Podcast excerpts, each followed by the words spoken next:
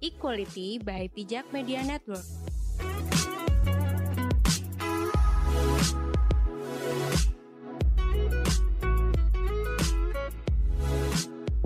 Halo, selamat pagi, siang, dan malam. Kembali lagi bersama Dinda Safira dalam Equality Podcast. Well, uh, hari ini, kali ini aku mau ngebahas tentang uh, isu beauty privilege yang biasanya tuh sering jadi perdebatan ya di sosial media. Mungkin uh, teman-teman yang belum pernah dengar beauty privilege itu apa sih? Ya kalau sepenangkapan aku beauty privilege itu ya sebuah hak istimewa atau mungkin uh, kesempatan istimewa buat orang-orang yang kebetulan punya uh, tampang atau muka yang lebih cantik, lebih ganteng menurut uh, masyarakat karena kan standar cantik itu kan beda-beda ya. Nah masalahnya uh, beauty privilege ini tuh sering uh, menjadi uh, diskriminasi. Jadi teman-teman yang dianggap nggak rupawan, uh, mungkin juga nggak secantik atau seganteng seseorang gitu, itu nanti bakal dapat hal yang kurang menyenangkan gitu dari society. Nah, episode ke-28 ini aku pengen banget discuss soal beauty privilege sama uh, rekan aku yang kebetulan mereka juga punya podcast namanya Ngawur Ngibul. Tapi untuk tahu uh, siapa mereka dan mereka tuh ngomongin apa aja, aku boleh perkenalan dong uh, satu-satu. Silahkan nih siapa dulu yang mau ngomong. Halo. Halo Dwi. Halo Dinda, apa kabarnya nih? Baik, alhamdulillah.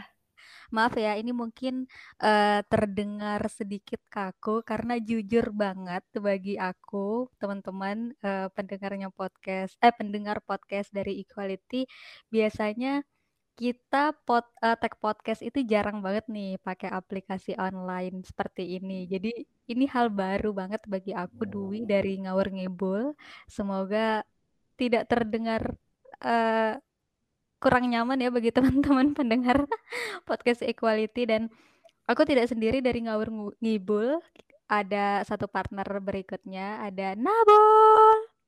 Hai Nabol. Halo. Eh by the way tadi uh, openingnya mirip-mirip loh sama sama. sama. Oh sama iya. Enggak, tapi kita mirip-mirip kalau yeah. oh. uh, openingnya adalah cobain cobain cobain yuk cobain yuk. ini ini udah cobain cobain sekalian sekalian promosi lah. Sekalian promosi boleh ya? Sekalian promosi boleh dong. promosi. Biasanya Gimana tuh kalau uh, apa namanya ngawur ngibul opening biasanya yang disebutkan adalah selamat pagi siang sore malam. Eh Dwi. Oh. responnya agak telat ya Dwi ya. Iya maaf maaf nggak apa-apa ya oh ya by the way aku Nabol dari podcast Ngawur Ngibul. Halo pendengar Equality. Semoga halo, kita nggak malu-maluin ya Bol di podcast Enggak lah, ngapain juga malu-maluin. Semoga citra kita tetap terlihat baik ya. Iya, betul. Karena biasanya flow. Nah, mohon maaf mm -hmm. ya, mungkin bagi teman-teman yang dengerin uh, equality kok tiba-tiba Dwi dan Nabol panggilnya flow gitu ya karena kita terbiasa panggil si Dinda ini dengan Flo jadi nggak masalah ya. Yes betul betul. It's okay nggak apa-apa. Oke jadi biasanya Flo aku juga Nabol di podcast kita ngawur ngibul itu mm-hmm. uh, apa pun yang kita obrolkan apa pun yang kita bahas di podcast itu tentu saja tanpa skrip tanpa tor mm-hmm. tanpa persiapan yang matang gitu. Jadi kita memang sesuai judul ya. Ngobrol ngalur ngidul banget. Jadi ya semoga citra kita tidak memburuk ya di sini pak. Enggak lah. Kan udah di briefing dulu tadi. Jadi obrolan random kita biasanya. Iya, sesuai namanya lah ya, ngawur ngibul. Betul sekali. Oke, Dwi sama Nabol. Uh, tadi kan aku sempat mention dikit ya soal beauty privilege yang menjadi tema kita pada kesempatan kali ini. Nah, aku yeah. pengen tahu nih uh, dari Dwi atau Nabol, uh, kalian kan mungkin pernah dengar ya soal beauty privilege, orang cantik, orang ganteng. Nah, menurut kalian tuh beauty privilege ini apa sih? Beauty privilege. Boleh uh, Dwi dulu apa aku dulu? bebas bebas terserah deh bebas yang muda dulu ya yang Yes. muda dulu. Oke, Ya, berarti kalau- aku ya. eh mohon maaf gue dong kan yang muda dulu aku kan adekmu Mbak Dwi Oke, oke sayang adikku cepet. Jadi kalau menurut aku eh, apa namanya beauty privilege itu mirip-mirip tadi sama eh, pendapatnya Dinda Syafira. Jadi beauty privilege itu adalah apa ya sebuah kita bisa nggak sih nyebutnya sebuah fasilitas, maksudnya fasilitas dalam tanda kutip ya kayak itu tuh kayak kita bisa dapat apa ya, kemudahan kalau misalnya kita punya paras yang oke gitu, good looking gitu. Kayak mm-mm. apa-apa jadi lebih gampang, terus eh, apa namanya? Kayak udahlah kamu mah cantik, gampang udah gitu. Iya nggak sih sering denger nggak sih yang kayak gitu? Mm-mm. Iya, sering iya. banget aku mah denger ya Iya, betul. Dan aku sebagai yang sebenarnya bukan pesimis, tapi kayak ya gue ngerasa biasa aja gitu, nggak good looking good looking amat tuh kayak ngelihatnya, hmm, iya pasti dia lagi, dia lagi gitu. Yang apa sih si person person si orang yang good looking ini tuh kayak mendapatkan segala kemudahan lah gitu. dalam berbagai aspek gitu ya Betul sekali. Oke oke kalau menurut Dwi gimana nih soal beauty privilege Oke, kalau hmm, menurut aku pribadi ya, ini tuh adalah salah satu kalau Nabel sebutnya tanda kutip fasilitas. Ini tuh menurut aku adalah kebiasaan atau pemikiran-pemikiran yang sebenarnya terbentuk dari masyarakat kita sendiri gitu. Jadi sebenarnya apakah salah orang-orang punya em, berkat kecantikan, ketampanan gitu ya? Sebenarnya nggak ada yang salah karena itu kan berkah dari Tuhan yang Maha Esa ya, yang tentu saja mungkin bisa mereka pergunakan sebagaimana mestinya dengan baik tentu saja. Tapi kenapa ini jadi salah satu isu yang cukup menarik di kalangan sosial kita karena uh, bisa menimbulkan diskriminasi yang sebenarnya dibentuk oleh masyarakat kita sendiri gitu. Banyak Mm-mm. banget kasus-kasus yang terjadi terutama ketika kita cari pekerjaan mungkin. Pasti Dinda sama Nabol juga banyak atau sering kali lah ngalamin hal-hal kayak ih kenapa sih dia yang lolos bukan aku sementara mungkin menurutku kualitasku lebih baik gitu. Oh ternyata dia lebih cantik. Kita nggak bisa mungkirin ternyata hal-hal seperti itu tuh memang ada gitu di kalangan sosial kita, bukan hanya apa ya, bukan cuman terbentuk karena ya gift dari Tuhan itu, tapi kayaknya memang terbentuk awalnya dari kebiasaan-kebiasaan pemikiran orang-orang yang ada di sekitar kita gitu. Menurutku sih seperti itu ya. Nah, balik lagi, bener atau tidaknya dipergunakan si privilege ini, nah itu mungkin baru yang jadi em, isu yang menarik gitu untuk kita bahas di malam ini karena banyak kayaknya orang-orang yang langsung ah gara-gara gue eh ah mungkin karena gue cantik ya udah deh gue eh, melakukan A melakukan B yang sebenarnya mungkin bukan kapasitasnya gitu. Dia sebenarnya nggak punya kualitas di bidang itu tapi kenapa dia melakukan itu mungkin ya mengandalkan kecantikannya atau ketampanannya ya ya intinya kayak bisa dibela nggak sih oh kalau oh misalkan oh oh oh, oh. Ya iya ya. Misalnya intinya eh dia mah cantik, eh cantik mah bebas gitu ya nggak betul sih? betul betul. Jadi ya sebenarnya itu adalah sesuatu keuntungan atau keistimewaan yang sebenarnya kita ciptain sendiri gitu. Menurutku seperti itu. Oke, Eh, ini menarik ya dapat pandangan dari Dwi sama Nabel tentang hak istimewa orang-orang yang punya beauty privilege. Tapi Mhm. eh, secara personal ya, kalian sendiri ngerasa nggak sih kalau beauty privilege ini tuh mengganggu kalian atau mungkin kalian pernah punya pengalaman nggak enak kah yang berkaitan dengan beauty privilege? Sangat sih, sangat mengganggu. Kenapa tuh? Ada apa tuh? aku sama Dwi pernah lah kita punya pengalaman yang kayak gitu yang kayak apa apa lagi dia bilang? Gimana Eh, Ayo mungkin apa Dwi tuh? lupa ya, mungkin Dwi Iya, lupa. iya, iya. Ya boleh adalah kalau misalnya kita kayak kita punya rekan kerja yang eh, dia good looking gitu. kalau dia butuh dia nggak dia nggak butuh bantuan nih sebenarnya gitu. Tapi oh orang-orang tuh kayak ah, gue bantuin gue bantuin. Ah aku aja aku aja aku aja yang bantuin aku aja yang bantuin. Gitu. Orang pada berebut gitu pengen bantuin. Sedangkan kita kita butuh bantuan tapi nggak ada tuh yang rebutan bantuin kita gitu loh oh tahu seringnya banget. kayak gitu. Hmm, kalau aku sama Dwi sering tuh yang kayak gitu. Maksudnya eh, beberapa kali lah gitu mengalami yang kayak kayak gitu. Terus Iya, jadi iya. kita jadi mikir kayak eh lu lihat gue nggak sih? Gitu.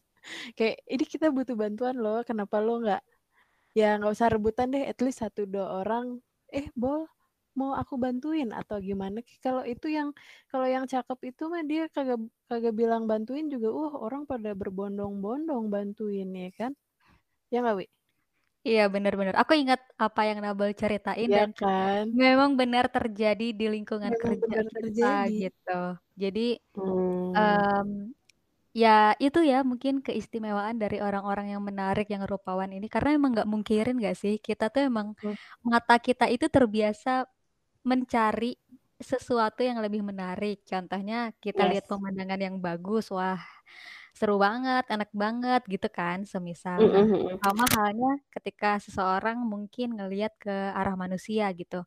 Dalam bentuk fisik, pasti bagi mereka orang-orang yang lebih cantik atau lebih apa ya, lebih menarik lah gitu dari dari segi fisik, sepertinya lebih eh, menarik juga untuk diajak interaksi, entah itu saja eh, eh, cuman diajakin ngobrol lah atau menawarkan bantuan dan lain-lain. Tapi, nah ini nih salahnya nih, terkadang orang-orang tuh nggak bisa nempatin gitu. Kenapa? Ketika ada orang yang butuh pertolongan lebih, dia malah lebih memilih untuk mengajak interaksi si orang-orang yang lebih cantik, lebih rupawan, lebih ganteng gitu betul daripada nolongin orang-orang yang sebenarnya membutuhkan. Nah, itu balik lagi kayaknya ke personal orangnya masing-masing ya gitu. Mungkin iya kalau karena Mm, kita nggak mm, bisa mm. nyalahin kita, iya.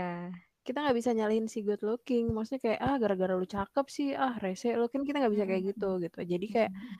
ya ya nggak bisa nyalahin jadi kayak ya udahlah Ya ya udah, udahlah gitu jatuhnya jadi ya udahlah gitu Iya sih, kayak serba salah gitu kan ya. iya Mau betul kesel juga gimana gitu kan. Mm-mm.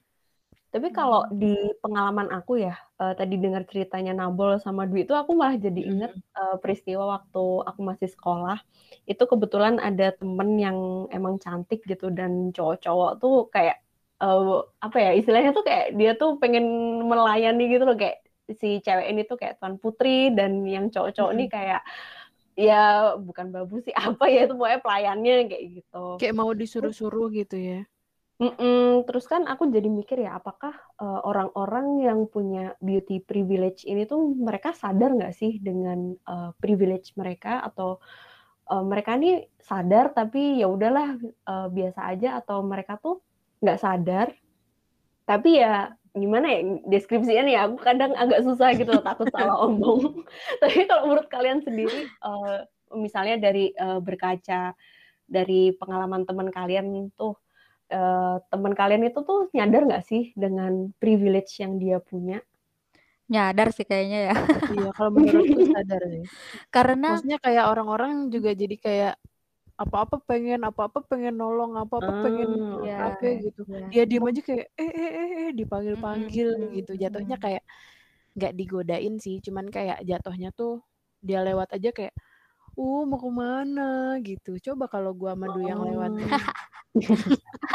diem aja diem aja gitu kagak ada Ya kayaknya gitu kayaknya si si mungkin bagi orang-orang yang dapat privilege kecantikan atau kegantengan ini dia sadar eh, dari orang-orang yang memperlakukan dia gitu kayaknya ya. Jadi dia notice itu malah dari uh, sikap orang-orang sekitarnya. Mungkin uh, awalnya dia mungkin ya kayak kayaknya gue biasa aja deh gitu. Kayaknya tampilanku biasa aja malah bakal lebih banyak yang cantik, yang ganteng ah gitu. Tapi cantikan kamu kali gitu nggak sih iya, tapi Hmm. tapi ketika orang-orang bersikap kayak gitu ke dia ya pasti setidaknya walaupun entah dia orang baik seperti dewa pun kayaknya dia akan tetap sadar sih oh orang-orang tuh lak- ngelakuin memperlakukan gue seperti ini ya gitu dia pasti tapi ada juga kok yang bukan nggak sadar tapi kayak ah enggak ah biasa aja gitu itu wajar kok aku digituin Ya mungkin dia bertanya, uh, Hmm. melihatnya kayak orang-orang Indonesia kan ramah dan baik hati gitu kali ya. betul Waduh sensitif orang banget ya. Jawa ya kan orang nggak Iya kenal aja betul betul. disapa orang Jawa mah Iya. Tapi ini sih yang kadang suka mengganggu tuh ya, uh, ada orang tuh yang dia sadar, uh, dia punya hak istimewa itu dan dia diperlakukan secara istimewa. Tapi dengan dia menyadari, dia tuh kayak malah memanfaatkan gitu loh, memanfaatkan keadaan. Jadi orang-orang yang tadinya Betul. uh, memang secara sukarela gitu ya untuk uh, ngebantu dia atau ngapain gitu. Mhm. Tapi karena dia sadar, dia tuh memanfaatkan orang itu. Nah, Betul. sendiri pernah menemui nggak sih orang-orang kayak pernah gini? pernah Gila, pengalaman lo banyak banget ya, Bu. pernah pernah waktu kuliah Hmm. tuh pernah ada yang kayak gitu ini sedikit cerita ya Yes. namanya kita samarkan aja ya sebut saja si Cucu Ya, oke, jadi si cucu. Cucu ini Cucu Cahyati. hey bukan dong Gimana sih Cucu? Gimana? jadi si Cucu ini adalah dia emang cakep banget anaknya tuh maksudnya si sangat good looking lah bukan yang kayak eh, dia tuh sebenarnya biasa aja tapi ya cantiknya biasa aja gitu enggak tapi emang good looking terus porsi tubuhnya juga bagus gitu. Maksudnya tinggi semampai gitu loh paham gak sih? Yang tipe-tipe Mm-mm. cewek yang seperti itu gitu. Dan anaknya juga bukan anak yang sombong.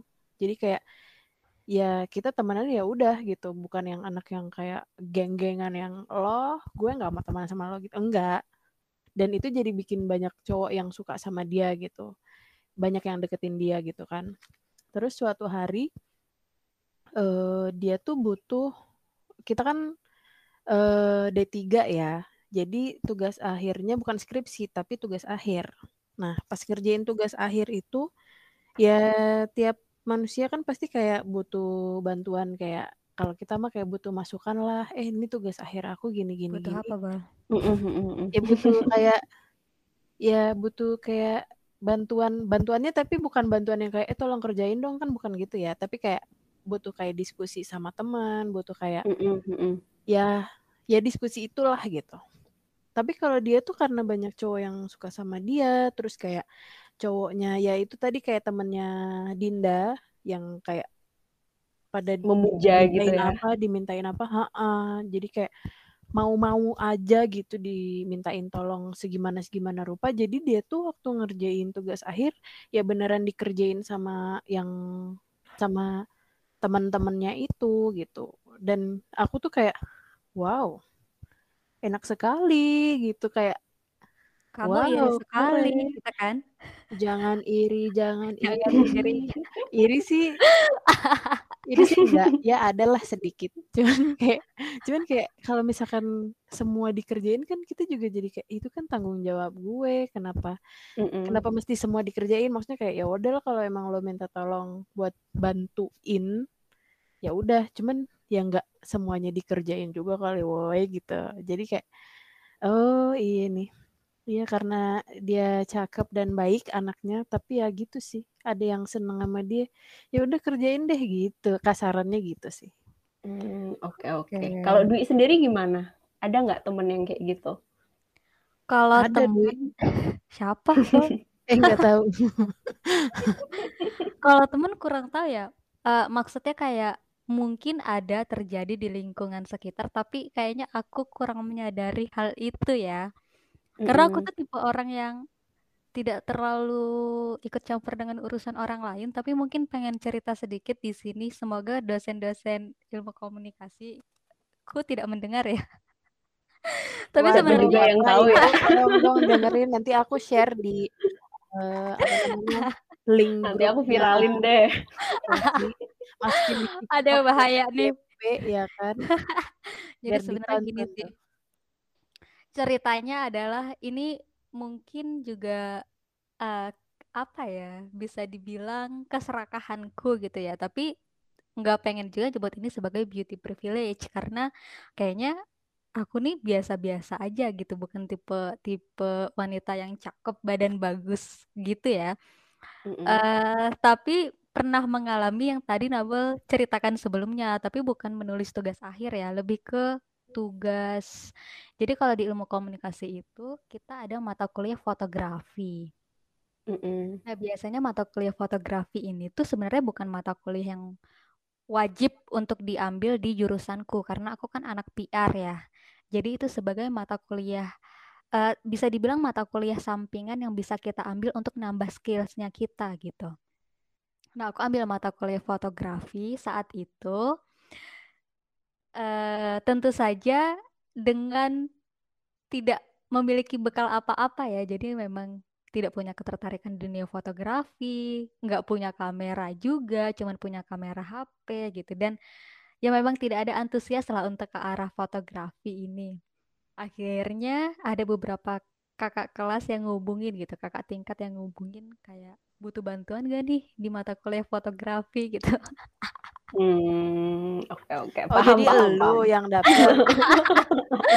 gue yang dapat tapi bukan nggak tahu ya ini entah ini beauty privilege atau apa tapi keistimewaan yang aku dapat saat kuliah yang ini tuh apa ya cerita ini tuh jadi keangkat gara-gara cerita maneh tadi bol gitu Hmm. dan mohon maaf ya untuk dosen-dosen saya juga sudah berusaha tapi namanya diberikan tawaran bantuan gitu ya Waduh, Bapak dosen, Ibu dosen, tolong diperiksa lagi nilai fotografinya enggak Dwi, eh eh Dwi eh Gayatri, gitu Dwi Gayatri eh Nasution, siapa sih Dwi Gayatri? Gua Dwi Gayatri, Dwi Gayatri Mister. enggak enggak ini tuh apa ya eh tawaran bantuan yang memudahkan. Tapi eh, untuk perolehan nilai sebenarnya aku juga ikut campur kok bol gitu. Tapi mungkin eh, Mm-mm. kita jadi tahu lebih banyak teknik-teknik tentang fotografi dari orang yang lebih berpengalaman yang lebih handal gitu kan kakak tingkat kakak tingkat kan biasanya lebih jago karena biasanya mereka udah ngambil mata kuliahnya lebih awal terus mereka juga udah Mm-mm. banyak pengalaman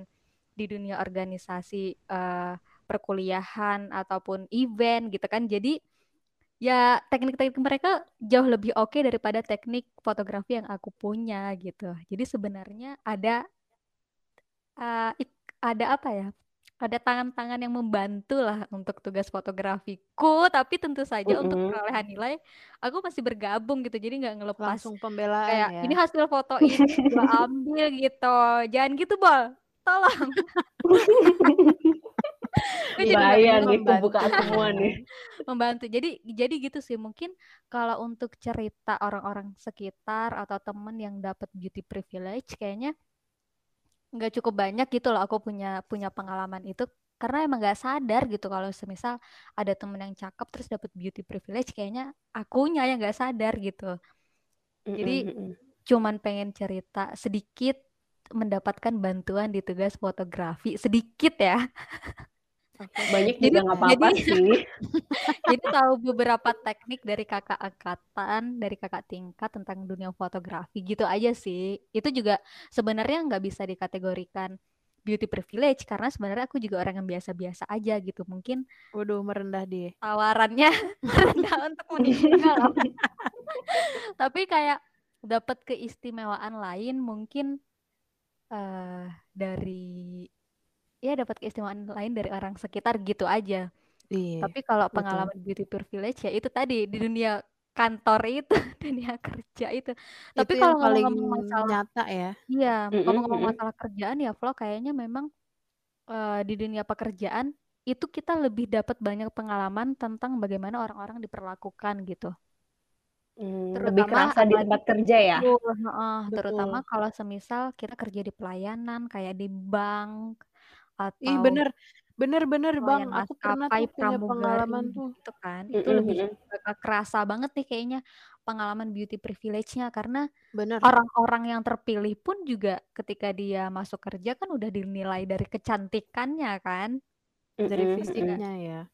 Heeh, jadi itu kayaknya bakal lebih berpengaruh ya ketika kita ada di dunia kerja jadi jatuhnya kayak di dunia profesional yang ternyata memang orang-orang lebih banyak diuntungkan ketika dia punya fisik yang oke, dia juga bakal bisa dapat pekerjaan yang oke gitu. Padahal banyak banget Betul. orang-orang yang punya kualitas lebih oke, tetapi mungkin kalah gitu dengan orang-orang yang punya fisik jauh lebih oke dari dia. Nah, itu Bener-bener yang setuju banget, setuju tidak banget, setuju adil banget. banget dunia ini, kejam banget. Pernah, pernah. Aku tuh pernah waktu itu daftar sebelum kerja di kantor yang sama-sama Dwi kemarin, aku tuh sempat daftar di sebuah bank, bank milik eh, bank BUMN gitu. Eh, apa sih namanya? Aku daftar karena sebelumnya sempat magang di situ. Mm-mm. Terus eh, pas aku daftar, itu sebenarnya aku tidak daftar untuk jadi eh, kayak frontliner ya, maksudnya ya- jadi kayak teller atau jadi CS yang ketemu banyak orang itu enggak. Aku sebenarnya daftarnya di bagian yang apa sih sebutannya back Kayak office back ya, office ya gitu. Ya di betul. back Yang office. kayak heeh. gitu. Itu tuh bener-bener mereka juga ngelihat kayak tinggi badannya harus gimana, terus udah gitu eh sebenarnya tidak ada kayak berat badan maksimal berapa gitu nggak ada, cuman kayak apa ya kita juga ngelihat kayak ih lu tuh kemarin pas magang nih kemarin ngitung duitnya salah tapi dia yang masuk gitu gue yang kemarin magang gak ada masalah gue malah nggak masuk gitu jadi kayak hmm iya sih emang cakepan dia gitu jadi kita mikirnya jadi kayak oh ya emang dilihat eh, fisiknya juga gitu loh Hmm, oke oke. Kebetulan sih eh, ngomongin soal kerja ya, aku tuh Mm-mm. pernah waktu zaman-zaman masih eh, apa pek- job hunter gitu ya.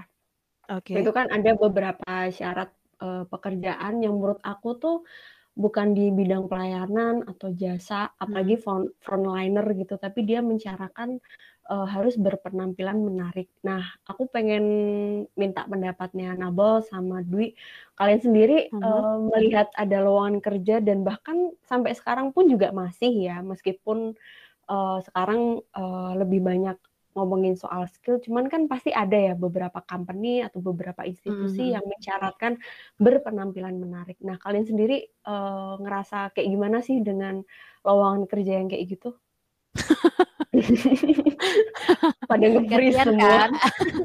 aku beberapa kali masih melihat itu sih maksudnya kayak di eh, apa namanya syaratnya tuh masih ada berpenampilan menarik gini gini gini sebenarnya kalau penampilan menarik itu kan kayak itu penilaian penilaiannya tidak apa ya kayak jadi itu penilaian yang gimana gue nyebutnya Apa sih? Maksudnya Apa kayak- sih?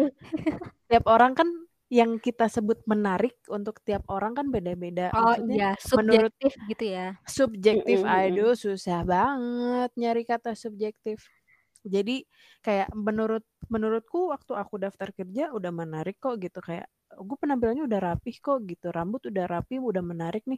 Tapi ternyata waktu interview kerja menurut si HR-nya "Ah, nih kurang menarik nih anak ini. Kan kita nggak bisa apa ya ya gimana nyalahin siapa dong gitu loh. Jadi kayak mm-mm. kalau ja- dijadiin syarat untuk berpenampilan menarik tuh kurang ini sih.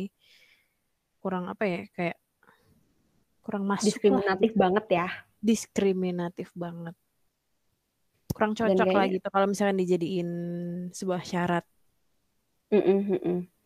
Kalau Dwi gimana nih? Setuju banget nih sama Nabol nih. idem ya Iya, tapi memang ya gitu kalau semisal kalau dari pemikiranku sendiri ya, ini kita ngambil topik ini juga kayaknya harus didengarkan oleh orang-orang yang memiliki pemikiran terbuka karena kayaknya bakal banyak apa pendapat yang berbeda gitu ya antara masing-masing orang tentang beauty privilege, tapi Mm-mm. kalau tadi pertanyaannya eh, semisal ada persyaratan dia harus punya penampilan yang menarik, tapi malah ditempatkan untuk posisi kerjaan yang bukan di frontliner, bukan di bidang pelayanan, atau eh, posisi kerja yang memang menuntut itu, kayaknya agak kurang sesuai gitu ya. Terlebih bagi orang-orang yang mungkin tidak punya privilege itu gitu. Padahal dia punya kapasitas yang oke gitu nih untuk posisi kerja ini gitu. Jadi em, apa ya? Kalau semisal mungkin masih masuk akal ketika dia ditempatkan di frontliner atau pelayanan-pelayanan gitu mungkin masih masuk akal ya ada persyaratan itu. Tapi kalau semisal untuk posisi kerjaan yang tidak membutuhkan itu ya ngapain gitu kan. Yang penting lo bisa kerja bagus em, ya udah gitu. Da- daripada ketika dia punya penampilan yang menarik tapi malah kerjanya berantakan kan malah jadi bumerang juga buat perusahaannya gitu. Nah itu bumerang. Jadi mungkin itu bisa jadi pertimbangan perusahaan masing-masing ya gitu. Karena tapi Apa? memang ini ya maksudnya kayak orang-orang atau perusahaan-perusahaan yang ada sekarang itu masih tetap pakai pola pikir yang sama gitu. Kalau uh, mungkin ketika orang yang punya penampilan menarik dari segi pemikiran juga mereka lebih oke, okay, mungkin lebih terorganisir orangnya daripada orang yang penampilannya acak adul gitu kan bisa aja kan ada orang-orang yang mikir, wah oh, ketika penampilannya oke, okay, otomatis kerjanya juga lebih rapih nih gitu. Dibanding orang-orang yang mungkin biasanya cuma kaosan, terus rambutnya juga berantakan. Orang-orang mikirnya, ah dia ngurus diri sendirinya aja nggak bisa, gimana dia ngurus pekerjaan? Mungkin, mungkin perusahaan-perusahaan yang masih pakai persyaratan berpenampilan menarik masih mikir ke arah yang sana gitu. Bisa jadi kan?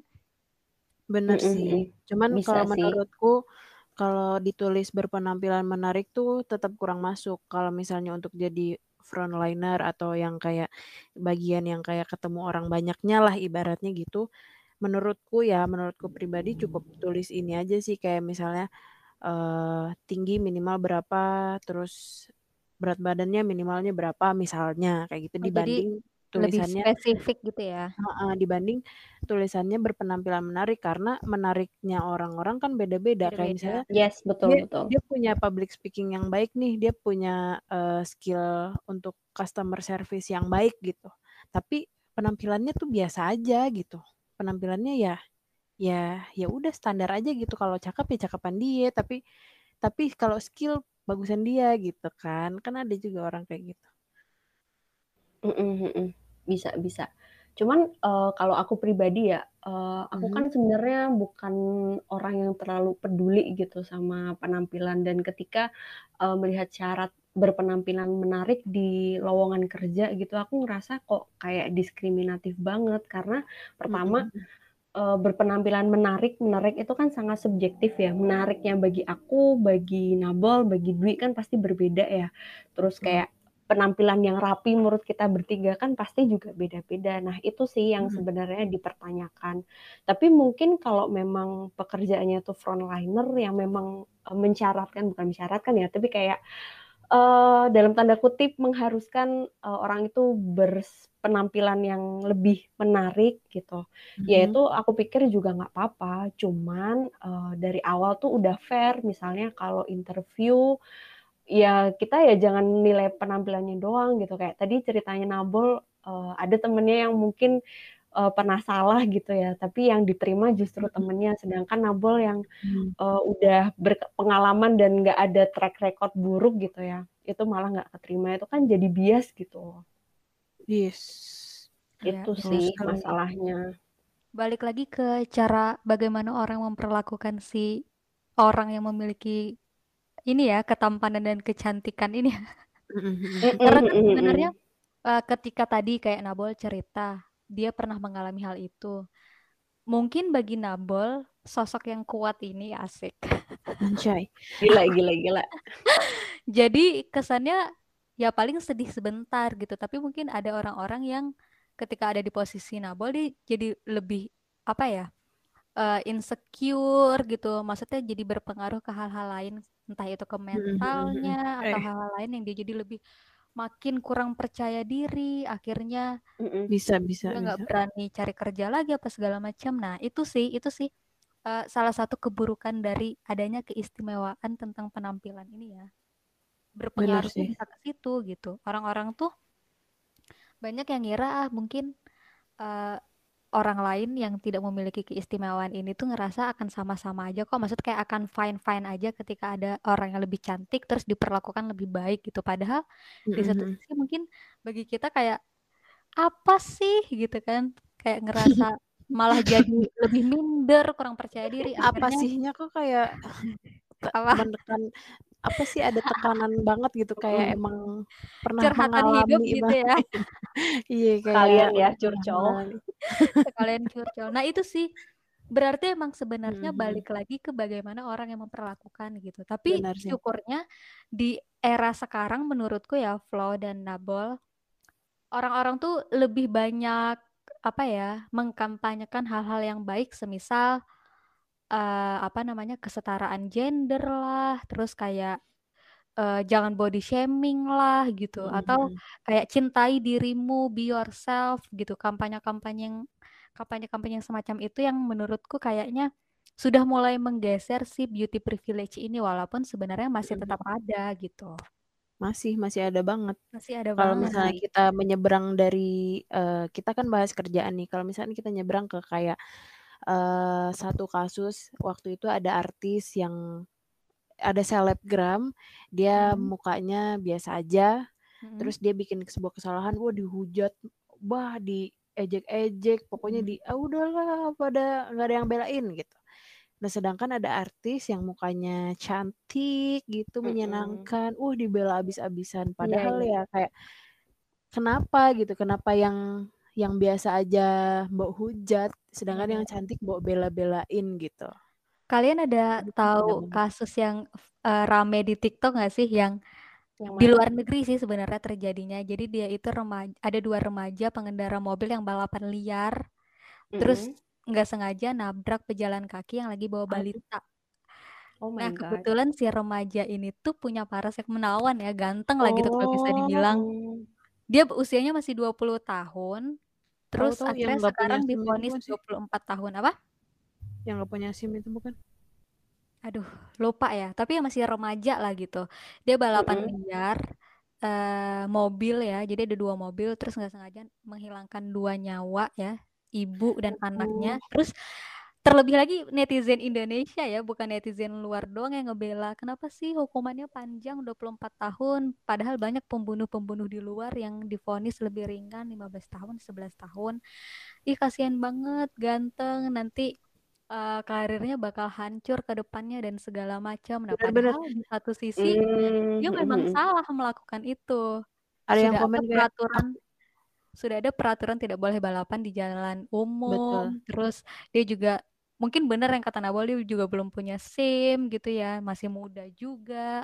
Kayaknya dia waktu ngelak, waktu waktu ditangkap itu usia 18 something gitu lah ya, mungkin ya.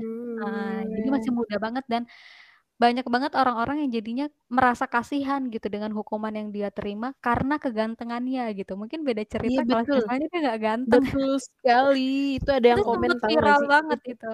Itu ada yang komen kayak gini, aku mau kok nemenin dia di penjara kalau ah, kayak iya, gini. Gitu. Iya, serius ada yang ngomong gitu. Iya, ada yang komen kayak gitu. Terus kayak ya Allah. Iya. Dia mah ngeliat gantengnya doang padahal dia kan maksudnya salah ya. Dia iya. apa ya kayak Kamu kamu ya coba ya coba nggak bener ya, lah gitu kamu coba googling namanya Camer Kam apa ya? Kamar Cameron apa? Coba, coba. Siapa ya?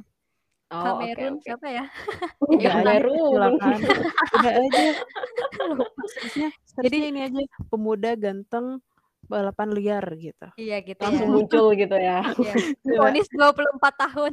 Coba. Nah, pokoknya ya itu bisa jadi salah satu kasus yang memperlihatkan kepada kita kalau ternyata memang beauty privilege itu masih ada gitu. Cameron orang Herring bersalah. Nah, langsung muncul, hmm. guys. Bahkan orang bersalah sekalipun yang membunuh, maksudnya kayak menghilangkan nyawa orang ternyata masih dapat privilege itu karena kegantengannya Bener. gitu. Bener ini itu, uh, googling pemuda ganteng ya. balapan liar yang muncul itu berita paling atasnya tulisannya adalah pria bunuh ibu dan anak dibela warganet karena tampan. Nah, Oh my tuh. God. kamu kan penulis ya, maksudnya dari segi judul aja dia sudah di-branding ganteng nih, pemuda ganteng gitu. Jadi kayak ya ya kadang dunia ini seperti itu ya. ini adalah ini judulnya Apa juga.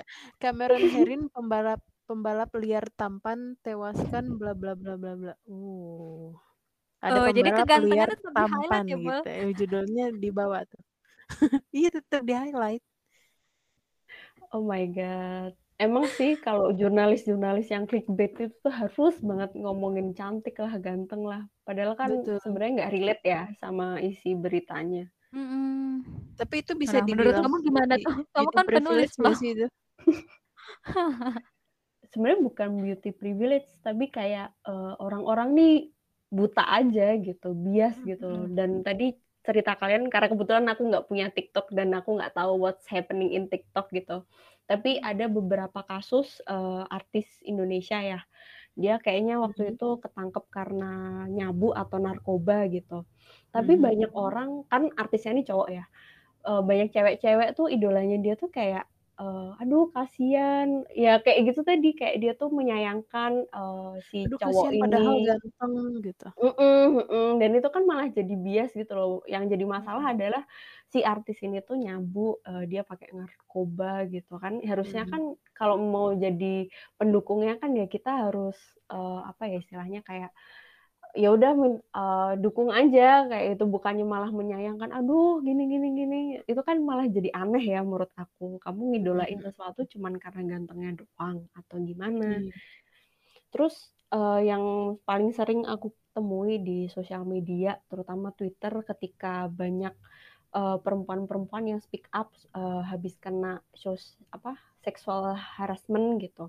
Mhm. Nah itu tuh kan ada yang nge-spill tuh fotonya gitu-gitu kan. Eee, terus ada juga tuh yang komen, "Alah kalau jelek aja dibilang sexual harassment, tapi kalau ganteng pasti mau kan?" Nah, kalian sendiri menganggap, Mhm. eee, kejadian ini tuh kayak gimana sih as a woman gitu ya? Iya. Siapa Bol? Siapa dulu? Kamu dulu deh, aku mikir dulu. Kalau kalau dilempar sebagai, apa ya, pendapat seorang Dilempar? wanita ya. Oke. Nggak, maksudnya kayak ketika di ketika dimintain nih pendapat sebagai seorang wanita walaupun kayak Mhm. berarti kan posisinya aku korban yang dilecehkan, tetapi anggapannya dilecehkan oleh orang yang ganteng gitu kan, Flo? Iya, ya kan? Beda cerita kalau semisal dilecehkan orang jelek, tadi kan katanya, "Ah, yang yang ngelecehin jelek, makanya, eee, disebutnya seksual hara" apa, seksual apa? Sexual harassment. Sexual harassment atau Nah, sexual ka assault gitu. nah, kalau kalau semisal ganteng pasti mau juga ya, kalau misalnya, "Aku nggak mau lah," gitu. Maksudnya kayak sebagai seorang wanita kamu juga harus punya harga diri gitu. Iyalah. Widih. Iya kan? Maksudnya siapa? kayak betul, seganteng-gantengnya orang kemudian memperlakukan kita dengan tidak Iyalah. sopan gitu ya, apalagi lebih lebih ke, eee, bentuknya pelecehan seksual, berarti kan kita tuh tidak dihargai, bukan hanya tidak dihargai sebagai wanita, tapi juga tidak dihargai sebagai manusia oleh dia kan Yes. gitu. Jadi Mhm. ngapain gitu kamu ya bagi orang-orang yang komen kayak gitu mungkin menurutnya kalimatnya itu cuman bercandaan biasa gitu ya. Tapi bagi orang-orang yang lebih memikirkan, mmm, kalau realita itu memang terjadi seperti apa ya, ya kayaknya nggak akan ada orang yang mau dilecehin oleh siapa pun walaupun pelecehnya sek eee, pelece pelecehnya ganteng banget gitu, nggak akan ada lah. Mhm. Jadi kalau menurutku orang-orang ya masih banyak ya orang-orang di sana yang ngomong kalau ngomong tuh suka asal aja gitu mereka. Mereka berkomentar juga suka ya se se se sepemikirannya mereka aja gitu, pemikiran-pemikiran yang cetek yang menurut mereka bercandaan, padahal kan sebenarnya kalau kita bawa lebih serius, nggak akan ada orang yang mau dilecehin dengan siapa pun. Betul. Terlebih lagi Karena semua orang itu wanita ya berharga. gitu. Ada ada ada ada ada ada. Gitu. Ya Jadi iya, kayak tapi tapi ya salah tahu banget kalau semisal ada misalnya orang yang mikir-mikir kayak gitu gitu. Mhm. mhm. Gimana Nabol? Kalau misalnya ada nih yang kayak, "Ih kalau jelek aja dibilang sexual harassment, tapi kalau ganteng pasti lo mau juga kan?" Itu sebenarnya ada juga sih cewek yang kayak iya gitu, mengakui itu menurutku pasti ada yang kayak gitu. Cuman ya kalau misalnya, eee, menurut Dwi dan aku, ya karena wanita itu kan berharga ya, harusnya even dia ganteng ya ya nggak bisa gitu lah. Ya ja bukan berarti lo ganteng terus bisa melakukan apa aja gitu. Iya nggak sih? mhm. Sepakat sepakat banget. Sepakat. Betul. Sepakat kita. Gitu sih. Pasti juga kamu tidak setuju kan, Dinda? Tidak lah. Dari Flo Aku baca Dinda. komenan kayak gitu aja tuh sebenarnya kayak sedih gitu loh, apalagi yang ngomong Hmm. perempuan kan. Which mean, Mhm. eee, kita sendiri kan termasuk kelompok yang rentan ya untuk, eee, menghadapi hal-hal nggak menyenangkan kayak gitu. Tapi kok ya Mhm. bisa-bisanya dia mewajarkan Iya. hal-hal seperti itu. Itu sih Empatinya kurang kan kayak gitu. Mhm mhm. Ya mungkin dia dia kalau misalkan ada di posisinya korban mungkin dia juga kayak gitu kok. Berarti kalau dia punya pikiran kayak gitu. Iya, betul. Nah, uh, dari tadi kan kita sempat uh, ngomongin soal beauty privilege yang mungkin juga bersinggungan dengan body shaming. Nah, kalau kalian sendiri uh, pernah punya pengalaman nggak sih kayak dibanding-bandingin ya misalnya aja sih soal penampilan hmm. atau mungkin uh, di kerjaan ah lu mah gini nih pasti kan ada lah orang-orang rese kayak gitu. Pernah ada nggak sih pengalaman kayak gitu? Kalau aku dulu ya bol. Oke. Okay. kalau ngomongin tentang uh, body shaming ya itu tuh mungkin kalau dari pengalamanku pribadi aku lebih sering mengalami body shaming ini dibalut da dibalut dalam apa ya kalimat bercandaan terus kalimat basa-basinya orang-orang sekitar gitu. Semisal kita join ke tongkrongan A gitu terus orang-orang yang udah ada di tongkrongan itu ngomong eh Dwi kok sekarang kurusan sih? gitu. Nah itu kan sebenarnya menurut mereka adalah kalimat basa-basinya mereka. Padahal itu kan merujuk ke body shaming ya gitu. Mungkin aku atau orang-orang yang punya badan yang tidak gemuk, terus ketika kita join tongkrongan ada yang pakai kalimat basa-basi seperti itu, kita pasti ngerasanya kayak apa sih gitu. Jadi bisa bikin kita minder juga, jadi bisa bikin kita insecure juga, dan otomatis mood kita kan udah nggak enak ya waktu kita yes. join ke tongkrongan itu. Nah itu aku aku beberapa kali ngalamin sih, entah itu dari teman-teman kantor atau itu dari teman-teman perkuliahan, teman-teman sekolah gitu. Biasanya banyak yang membalut body shaming ini di dalam sebuah kalimat bercandaan dan juga kalimat basa-basinya mereka gitu. Jadi mereka ngelontarinnya juga kayak ya udah seenaknya gitu tanpa mikirin gimana sih perasaan kita gitu. Kalau kita secara terus-menerus dapat itu kan sebenarnya nggak baik juga buat kesehatan mental kita gitu kan. Kita malah jadi ikut-ikut nge-branding diri kita, oh ternyata aku di mata orang lain kurus banget nih. Ternyata aku di mata orang lain jelek banget nih atau ternyata aku di mata orang lain sekarang jadi banyak jerawat lah, uh, kemudian lebih hitam lah atau jadi buluk lah gitu. Aku tidak me, tidak menyatakan kalau hitam itu buluk ya, tapi aku sering kayak semisal beberapa kali dapat kalimat bercandaan atau basa-basinya orang-orang sekitar tuh dengan kalimat-kalimat yang merujuk ke body shaming gitu. Nah, kalau dari pengalamanku tuh seperti itu sih. Tapi kalau semisal dibully banget kayak, "Ih, lo jelek banget, gak usah lah, jangan temenin temenan sama aku gitu karena kamu uh -uh uh, pendek semisal karena kamu Udih. kecil karena kamu kurus semisal jangan temenan sama aku itu nggak nggak pernah nggak pernah untungnya nggak hmm. pernah gitu atau dibeda-bedakan karena bentuk tubuh atau lain-lain juga sebenarnya nggak pernah tapi lebih seringnya punya pengalaman kalau ke body shaming itu yaitu mereka pakai kalimat bercandaan dan kalimat basa-basi yang sebenarnya tidak sangat pantas untuk digunakan apalagi di teman-teman tongkrongan atau teman-teman pergaulan gitu sih kalau aku. Hmm, oke okay, Okay. Kalau Nabol gimana nih? Kalau aku udah pasti juga pernah ya mengalami. Kayaknya hampir semua orang pernah mengalami nggak sih yang kayak namanya body shaming kayak gitu-gitu. Ya dibilang hmm. ya benar kata Dwi tadi kayak misalnya uh, jadi candaan kayak manggilnya eh Dut eh eh apa ya manggilnya eh pendek gitu eh boncel gitu.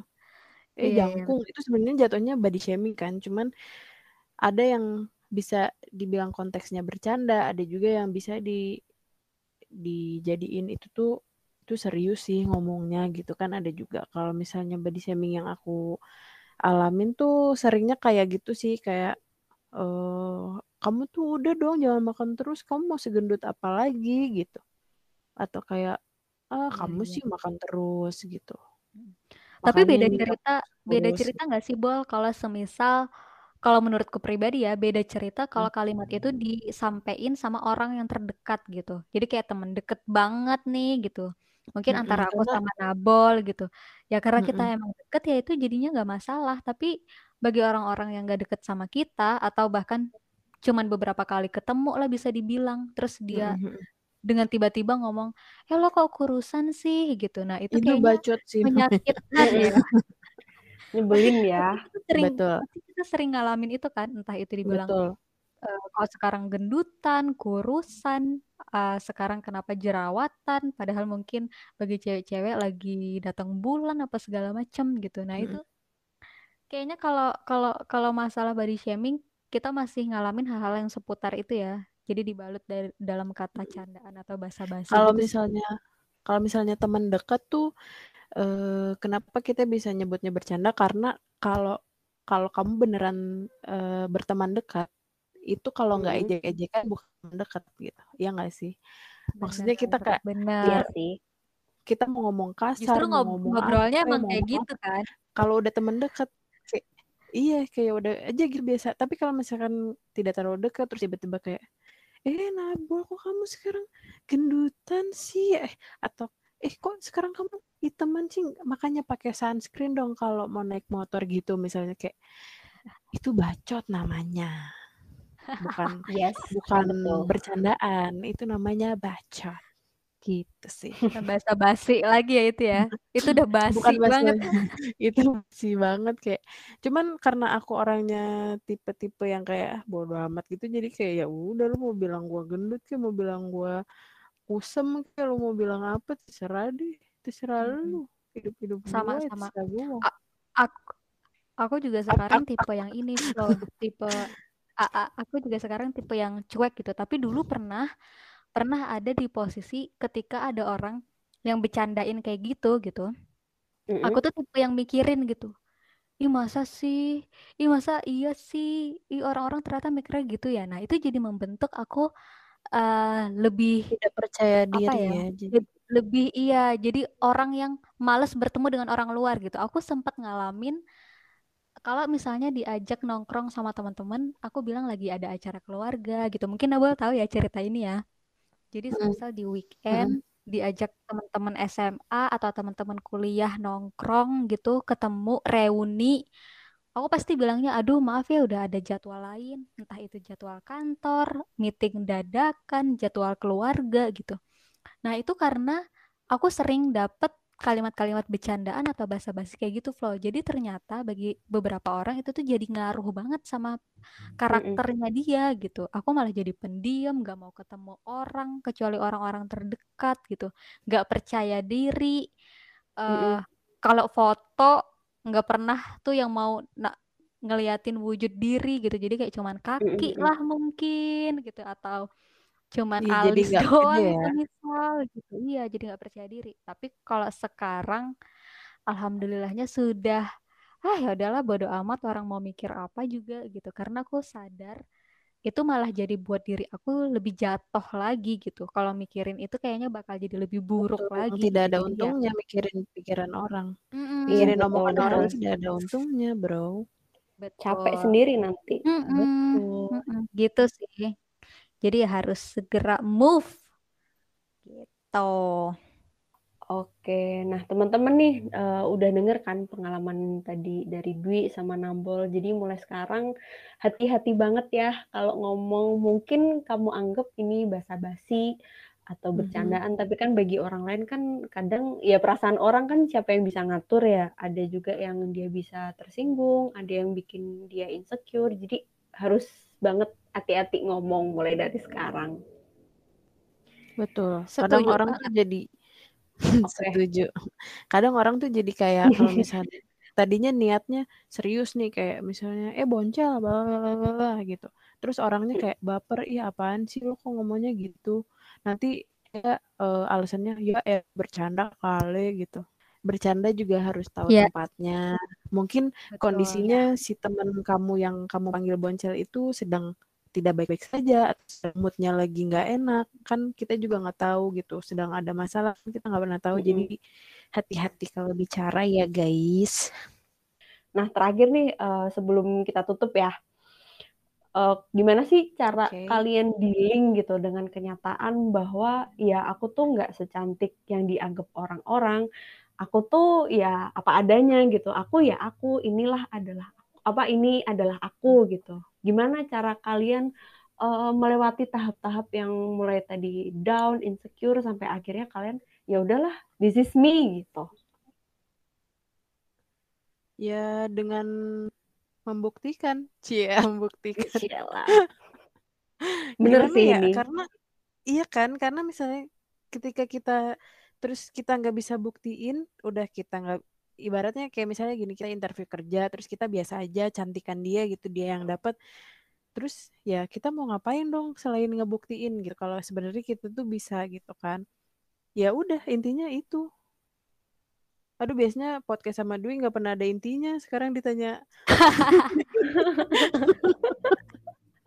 Nggak pernah ada pesannya gitu ya Bu Iya, ya. tidak pernah ada pesan dan inti ada uh, apa namanya suatu yang bisa diambil manfaatnya nggak pernah ada yang gitu. Ya jangan bawa kebiasaan kita itu harus ke podcast orang lain kita harus bisa membuktikan kalau kita tuh bisa even kita tidak apa ya kita tidak mendapat bantuan itu ya Mm-mm. ya gue bisa lah gitu. Ya kalau nggak bisa ya udah. Gimana dong? Wi coba Wi. Tapi aku setuju sih. gimana Kalau aku sih setuju ya Bol sama kamu karena biasanya omongan orang tuh kayak pengen ngerendahin kita. Jadi satu-satunya cara eh, dalam tanda kutip untuk membalas dendam ya dengan membuktikan bahwa omongan orang tuh salah. betul ya tidak ada cara lain selain membuktikan kan Mm-mm, betul. Kalau Dwi gimana nih? gimana ya kurang lebih sama aja ya kayak Nabol tadi cuman idem idem idem ya paling ini sih karena dulu aku pernah ada di masa yang jatuh banget ketika dengar omongan orang lain gitu aku coba ubah pola pikirku sendiri gitu entah itu apa namanya ngeliat motivasi-motivasi dari luar atau cari motivasi personal gitu. Semisal ingin lebih sukses, kita nggak bisa nih dengerin omongan orang terus-menerus. Ya kita harus maju, eh, apa namanya, kembangin skills kita yang lebih banyak gitu. Belajar banyak lagi biar orang tuh nggak cuman lihat kita eh, dari segi fisiknya aja gitu, tapi orang bisa lihat kita, oh ternyata kita punya nilai ya gitu. Jadi kita punya Betul. kemampuan yang lebih besar dibanding dari apa yang kita punya di fisik kita gitu. Jadi benar yang kayak Nabol bilang tadi ya kita cuma tinggal buktiin aja ya. Gimana sih cara buktiinnya ya kita cari motivasi personal atau cari motivasi dari lingkungan luar yang menurut kita bisa nih kayaknya ngebangkitin semangat kita untuk lebih baik lagi ke depannya gitu. Jadi menurutku sih betul uh, untuk tiap orang kayaknya beda-beda gitu ya, Flo dan Nabol. Pasti orang punya jalannya masing-masing ya. Kamu cari aja versi ternyamanmu, versi terbaikmu buat bisa uh, jadiin omongan orang-orang yang buruk itu cuman masuk telinga kiri tapi terus langsung keluar telinga kanan gitu. Nggak nggak salah nggak dong masuk kemudian telinga kanan keluar telinga kiri Iya kan aku orangnya ngobrolnya dari sisi yang berbeda. Jadi oh masuknya iya telinga bisa kiri, keluar telinga bisa kanan. bisa awas jangan masuk hidung ya Gitu sih ntar Flo kalau kalau Oke, kalau oke. dari aku pribadi sih kayak gitu. Jadi em, gimana pun orang ngomong tentang kita, baik itu omongan yang baik atau buruk, setiap orang, entah itu teman terdekat pun pasti mereka punya pemikiran yang berbeda-beda gitu tentang kita. Orang Hmm, punya versinya masing-masing nih, ngelihat kita seperti apa gitu. Sangat subjektif, jadi baiknya biar subjektif ini rata-ratanya lebih ke pemikiran yang positif, ya berarti kita harus banyak-banyakin kemampuan yang bisa ngeliatin kalau nilai kita itu positif. Gitu sih kalau dari aku pribadi. betul betul betul Ih gila sih, gila, gila, gila.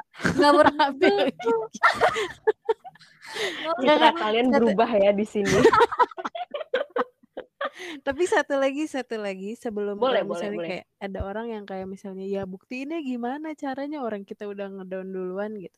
Ya sebenarnya kalau misalnya men- dapat omongan orang yang gak enak tuh ya udah ya ngedown nggak masalah itu hal yang wajar gitu. Cuman ya jangan melulu kita terus dibawa ke hati sampai nggak pernah nggak semangat lagi terus nggak tidak bisa bangkit lagi ya jangan kayak gitulah maksudnya ya udah ditelan mentah-mentah aja lah omongan gak enak mat jangan sampai bikin kita terus-terusan terpuruk anjay aduh gimana Iya dong dong, cakep. cakep. Yes begitulah Nah, gitu ya teman-teman. Jadi uh, sebenarnya sih dari tadi kan emang kita ngomongin soal beauty privilege, tapi juga nggak menutup kemungkinan karena adanya standar kecantikan segala macem itu juga merembet ke yang namanya body shaming. Nah, kalau aku bisa memberikan kesimpulan ya tentang obrolan kita tadi, sebenarnya sih mm -hmm. uh, kita tuh nggak salah ya kalau misalnya kita punya beauty privilege, tapi ya setidaknya kita tuh berusaha untuk menyadari bahwa memang kita diperlakukan secara istimewa, tapi jangan sampai perlakuan istimewa itu justru uh, bikin kita memanfaatkan orang lain. Nah itu kan yang nggak bener ya sebenarnya. Apalagi hmm, sampai betul. bersikap semena-mena gitu. Terus uh, buat teman-teman yang mungkin punya beauty privilege itu ya, selain menyadari kalian juga uh, jangan mentang-mentang kalian cakep atau kalian cantik gitu. Kalian bisa bersikap mm-hmm. seenaknya kayak banding-bandingin sama orang yang mungkin nggak dianggap secantik itu atau secakep itu sama masyarakat. Nah, ini kan sebenarnya PR juga ya kalau kita punya privilege itu kan ya kita harus menggunakan privilege itu dengan bijak, jangan sampai kita malah melukai hati orang lain karena itu.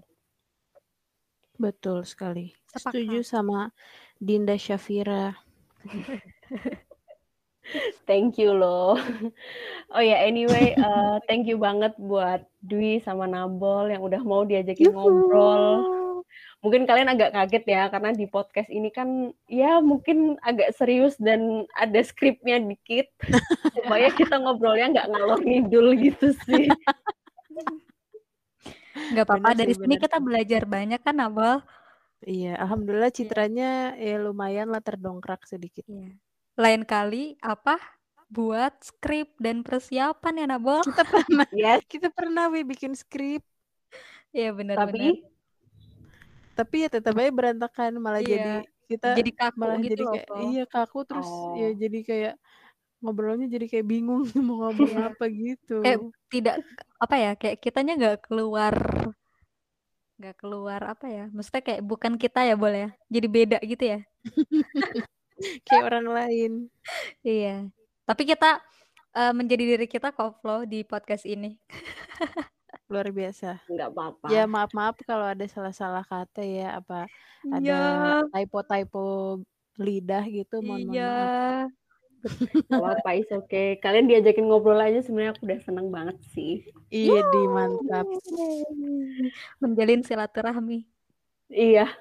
Oke, okay, teman-teman, uh, makasih banyak ya buat uh, kalian yang udah mendengarkan obrolan kali ini. Mungkin teman-teman yang masih kepo tentang ngawur ngibul itu seperti apa, uh, silahkan teman-teman nanti cek di Spotify ya. Karena uh, podcastnya mereka juga udah tersedia di Spotify.